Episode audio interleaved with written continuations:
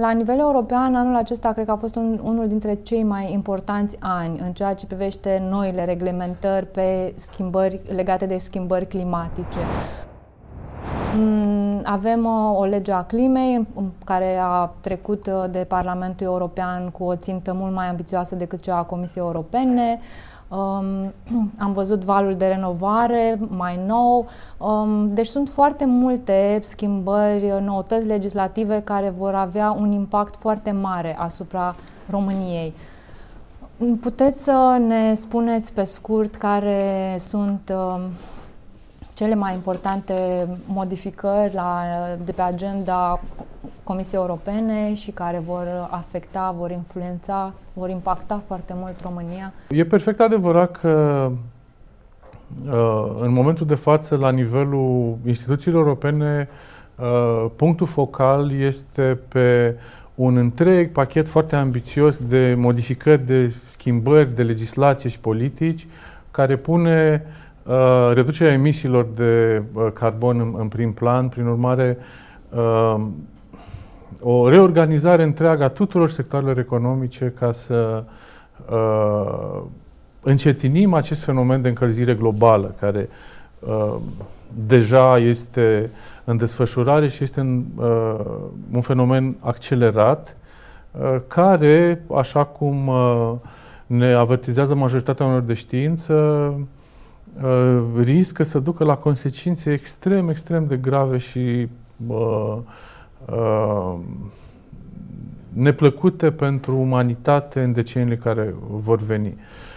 Uh, iar pentru sectorul energetic uh, sunt o serie de modificări în cadrul acestui pachet numit Pactul Ecologic European, care vizează în general toate aspectele care țin de tranziția aceasta către un mod de a produce și consuma energia care să uh, reducă foarte mult emisiile de gaze cu efect de seră și în perspectiva al anului 2050 să elimine complet emisiile de uh, gaze cu efect de seră, ceea ce e un obiectiv extrem, extrem de ambițios. România este o țară care se bazează încă foarte mult pe cărbune. Mă uitam uh, și ieri pe datele în timp real publicate de Transelectrica și am văzut că Uh, la un moment dat, de centralele pe cărbune erau uh, pe locul 2 după energia hidro în mixul de producție.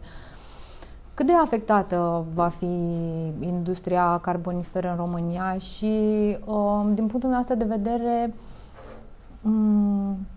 credeți, care credeți că este orizontul de timp cel mai realist pentru a renunța complet la cărbune? Pentru că mm. se va ajunge aici, în final. Da, eu, noi așa credem. Uh, trebuie spus că România, uh, ca majoritatea țărilor uh, central și este europene, au în continuare o dependen- are în continuare o dependență importantă de cărbune în producerea de energie electrică, dar nici pe departe atât de mare precum uh, țări ca Polonia, uh, Germania, să spunem, și chiar Republica Cehă, Uh, noi vorbim în momentul de față de uh, un 20 până în 24% într-o medie anuală din total de producție de energie electrică venind din cărbune și special din lignit, care este uh, principala noastră materie primă. uh, din acest punct de vedere. Putem renunța foarte ușor la Nu acest... putem renunța foarte ușor, dar putem renunța. Uh, nu de azi pe mâine, nici uh, la anul, însă uh, modelări, calcule pe care noi le-am făcut ne arată că deja există o tendință de piață foarte puternică care, pe de-o parte, face din ce în ce mai nerentabilă activitatea aceasta bazată pe utilizarea lignitului și, pe de altă parte, uh, uh, Există fonduri suficiente pe care statul român și companiile din sectorul energetic le pot accesa pentru a înlocui aceste capacități care gradual, gradual vor ieși uh, din producție cu altele curate, eficiente și moderne, astfel încât undeva, uh, după calculele noastre, la orizontul anului 2025-2026, lignitul poate să devină marginal, nesemnificativ uh-huh. în mixul nostru energetic. Am înțeles. Există, o, există foarte multe planuri pentru centrale noi pe gaze naturale. Uh, asta în condițiile în care noi încă importăm o parte din necesarul de consum. Mm, în absența producției din Marea Neagră, putem vorbi de o trecere de la cărbune la gaz natural în ceea ce privește producția de electricitate? Uh, într-un fel, aceste planuri uh, de înlocuire a, a capacităților pe lignit cu altele uh, moderne pe bază de gaze uh, vine, a, această schimbare vine în logica uh, substituției cu capacități mai curate care să aibă emisii uh, de gaze cu efect de seră mult mai reduse și care uh, se evite costurile economice foarte mari ale certificatelor de emisii uh-huh. de carbon, care uh, trebuie înțeles uh, se tranzacționează pe o piață unică europeană, au costuri în creștere și practic uh, reprezintă principalul element pentru care uh, orice uh, instalație care se bazează pe arderea de combustibili fosili o să aibă o operațiune tot mai scumpă în anii care vin. Deci, ăsta este uh, prin principala rațiune. Acum, sigur, pentru România, uh, ideea că suntem un stat uh, cu producție semnificativă de gaze uh, ar fi susținut foarte bine uh, această logică a, tranzic- a tranziției de la lignit la gaze naturale.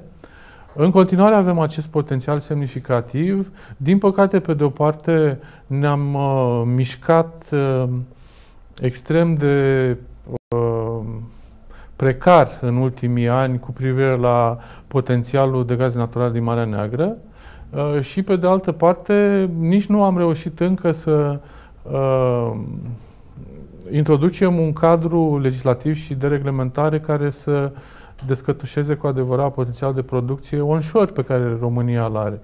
Și atunci, sigur că dacă noi, pe de, altă par- pe de o parte, retezăm partea de producție de gaze, pe de altă parte investim tot mai mult în active care consumă gaze, logica e simplă, o să ajungem să depindem tot mai mult de importuri și atunci trebuie să ne hotărâm.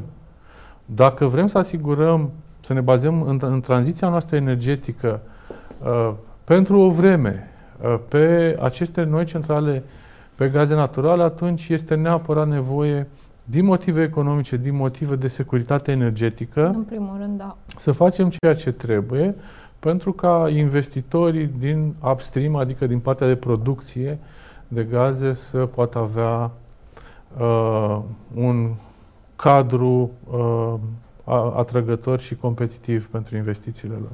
Un accent foarte mare în ceea ce privește transformarea economiei românești, o, extinzând puțin lucrurile de la sectorul energetic spre economie, un accent foarte mare cred că ar trebui să cadă pe eficiența energetică.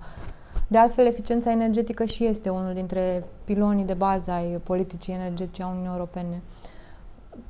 Care e situația în România și în ceea ce privește implementarea măsurilor, politicilor, programelor de eficiență energetică? Uh-huh cum ar trebui să ne mișcăm? Ce pași ar trebui să facem? Uh, într-adevăr, eficiența energetică reprezintă pilonul principal al noii construcții de, uh, uh, economice, în fond, a noi strategii industriale a Europei, pentru că principiul Energy Efficiency First este uh, așa ca un slogan care acoperă toate ramurile economice se referă nu, nu doar la sectorul energetic, ci și la industrie, la agricultură, la transporturi, uh, la clădiri, la orice. Uh, pe scurt spus, uh, acest principiu al eficienței energetice sporite înseamnă eliminarea risipei complet nejustificate de energie pentru că avem instalații vechi, infrastructură Uh, depășită, uzată, înseamnă pierderi, ineficiență, risipă, uh, bani aruncați uh, și înseamnă de asemenea un efect extrem de nociv, coroziv asupra mediului înconjurător și asupra sistemului climatic prin emisii inutile de gaze cu efect de seră care pot fi evitate. Și la noi, dacă ne uităm așa sector cu sector, vedem că stăm prost, suntem sub media europeană din punct de vedere al eficienței aproape la orice capitol ne uităm. Unul foarte mare care uh, pe noi la Energy Policy Group ne interesează direct este sectorul clădirilor. Uh, un Cel sector... mai mare emitent de gaze exact. cu efect de seră. Și, și, și, și într-adevăr, de consumator de energie, pentru că undeva la 45% din toată energia, din consumul final total de energie din, din România se realizează prin clădiri. E în sectorul clădirilor.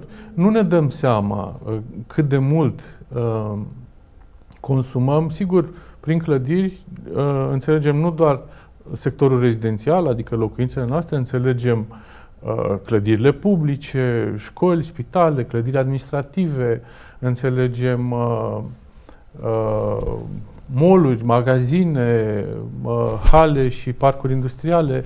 Toate acestea înseamnă un consum imens de energie. Care ar fi, care ar fi beneficiile eficienței energetice? Pentru că um, mă gândesc în primul rând la um, clădirile de utilitate publică. Uh-huh.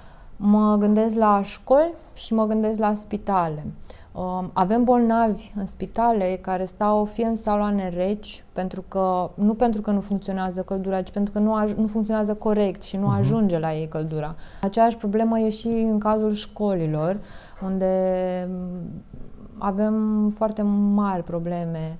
Nu doar celebra lipsa toaletelor, în cazul unora dintre școlile din România. Avem, uh, ne-am concentrat foarte mult pe zona asta a lipsei toaletelor în școlile din România, dar uh, sunt multe alte probleme care ar trebui semnalate. Uh-huh. Perfect adevărat și uh, sigur că anumite deficiențe sunt frapante. Uh, uh, să uh, realizezi că unde, undeva la uh, uh, câteva mii bune de școli din România încă nu au acces la canalizare, uh, că un număr uh, foarte important de școli nu au apă curentă. Sigur, vorbim special de mediul rural, dar sunt uh, copii, sunt profesori ai acestei țări care sunt siliți să-și desfășoare activitatea să uh, uh, traverseze un act educațional extrem de precar și dificil, lăsând la o parte faptul că uh, ajung greu la școli, ajung greu de la școală acasă, că la școală uh, condiții de încălzire sunt improprii, calitatea aerului, iluminatul. Uh, toate acestea uh, sunt chestiuni care în lumea dezvoltată către, noi, către care noi ne uităm au fost uh, tratate cu mare seriozitate de mulți ani de zile. Este drept că și la noi în țară începem să acordăm o atenție mai mare.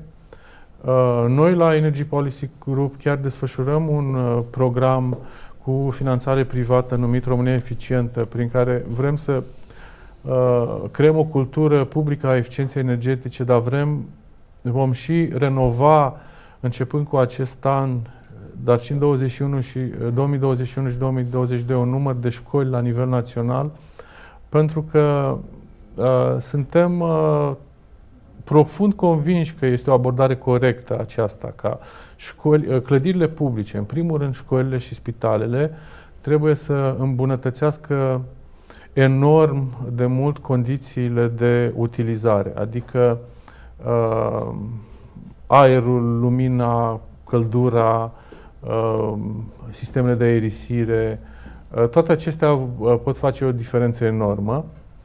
Și, uh, de asemenea, uh, economiile de energie sunt foarte semnificative și prin asta nu doar că uh, ajungem la facturi mult reduse pentru energie și utilități, dar și emisiile aferente de gaze cu efect de seră sunt mult mai mici. Prin urmare, protejăm și mediul înconjurător și sistemul climatic. Beneficiile sunt practic din... Aproape pe toată da, linia. Nu ai ce să... Iar facturile sunt foarte mari, adică în bugetul, Sigur. factura de utilități a unei școli cântărește greu în bugetul de Exact, pentru că școlile uh, sunt clădiri care, uh, prin natura lor, au un număr mare de utilizatori, sunt mulți copii, uh, deci densitatea pe metru pătrat este foarte mare, sunt clădiri în care se intră, se iese mult, uh, ferestrele se închid, se deschid tot timpul, prin urmare, schimbul energetic cu exteriorul este foarte mare, pierderile sunt mari. Și de aceea, uh, pe lângă investiții în uh, Uh, sisteme noi de anvelopare, de încălzire, răcire, ventilație, iluminat.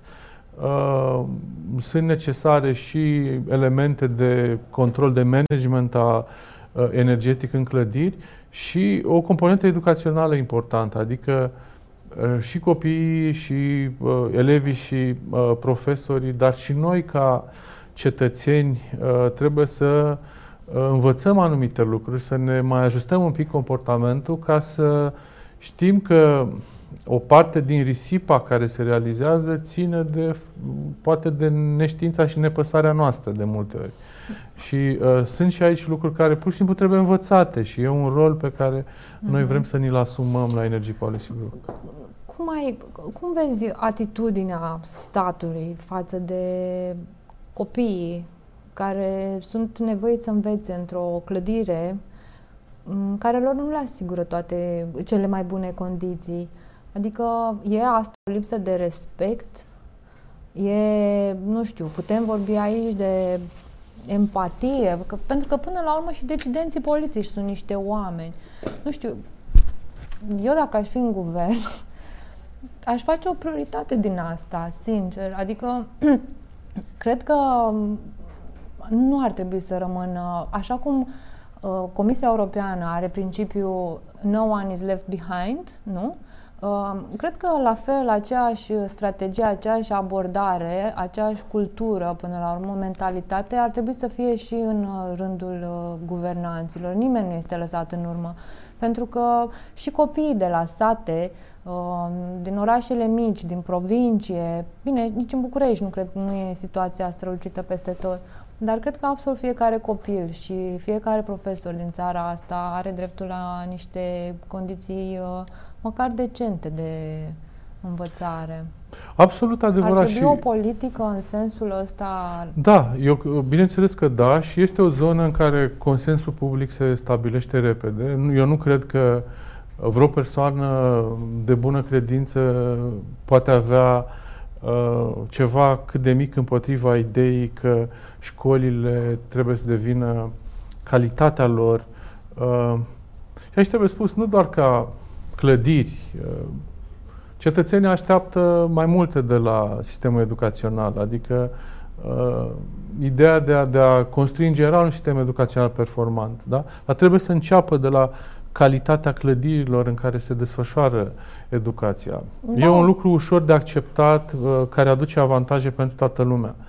Uh, uh, pe de altă parte, întrebarea e un pic mai complexă, pentru că nu venim dintr-o țară cu un trecut totuși de dezvoltare economică precară, cu decenii de cultură politică și chiar socială, în care categorii întregi au fost lăsate în urmă și uitate.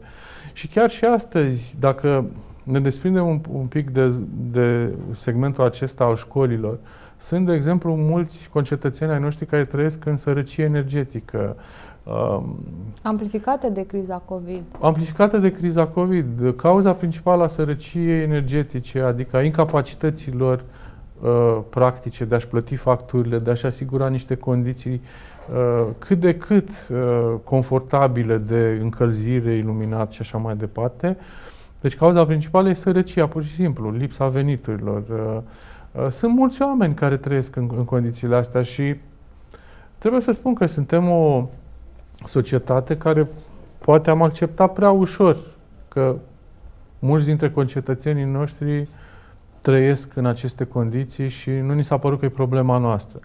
Ori aici revenind, din nou spun că o, o abordare prin, prin proiecte, uh, prin programe publice, susținute de fonduri europene, care vor fi Sunt abundente în, în, în, anii, în anii care vin acum, trebuie să se uh, adreseze și aceste categorii de consumatori vulnerabili, de oameni care nu au venituri, au boli, vârsta poate fi o problemă, marginalizarea socială, sunt diferite motive. Uh, pentru aceste categorii a le ridica calitatea, performanța energetică uh, reședinței a locului unde ei E locuiesc. o investiție și în sănătatea lor. Uh, absolut, este o investiție în sănătatea lor. Îi ajuți Uh, și prin faptul că scad facturile la energie, prin urmare reduci componenta de sărăcie energetică. Și nu mai faci dependență atât de tare de ajutoarele financiare de la stat, pentru că Asta, dacă le reabilitezi da. energetic da. clădirea și valoarea Beneficii de scade, sănătate publică, reduci fenomenele de marginalizare socială, uh, uh, restabilești o anumită traiectorie de intrare în forța de muncă activă.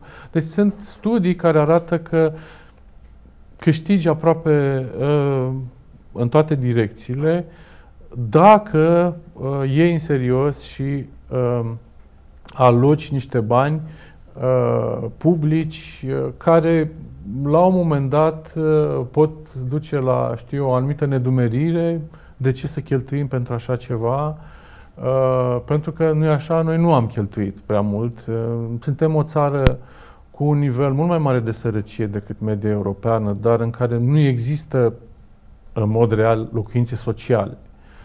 Uh, nu? Adică în afară de ceea ce se cheamă ANL în România, care Uh, între noi fie vorba, nu, nu a fost un program pentru nevoiași. Da, exact. Până la urmă știm cine a s-a instalat în locuințele. de subvenționare a unor locuințe, practic. Bineînțeles. Uh, deci noi nu avem locuințe sociale și nu avem programe destinate uh, combaterii sărăciei energetice și, din nou, acest pact ecologic european insistă foarte tare. Luați în calcul și componenta asta.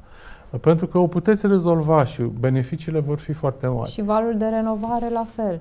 Adică valul exact. de renovare aprobat uh, luna aceasta, în luna octombrie de uh, Comisia Comisie. Europeană, uh, cuprinde inclusiv această prevedere ca o parte dintre fonduri să fie direcționate spre clădirile celor aflați în uh, sărăcie energetică. Exact. Pentru clădirile Tocmai exact. pe principiul că nimeni nu trebuie lăsat în urmă și mm, e un bine mai mare pe care îl faci celui uh, care se află într-o nevoie reală. Foarte scurt să lămurim uh, un aspect, pentru că sintagma asta, val de renovare, sublinează importanța investițiilor în renovare.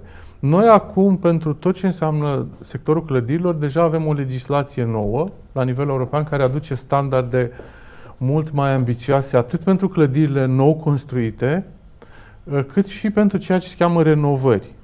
Uh, pentru că, în realitate, uh, a aduce întreg parcul de locuințe la un nivel de calitate așteptat până în anul 2050, care e o referință, nu poți să te bazezi doar pe clădirile noi, pentru că cele mai multe sunt, de fapt, clădirile vechi.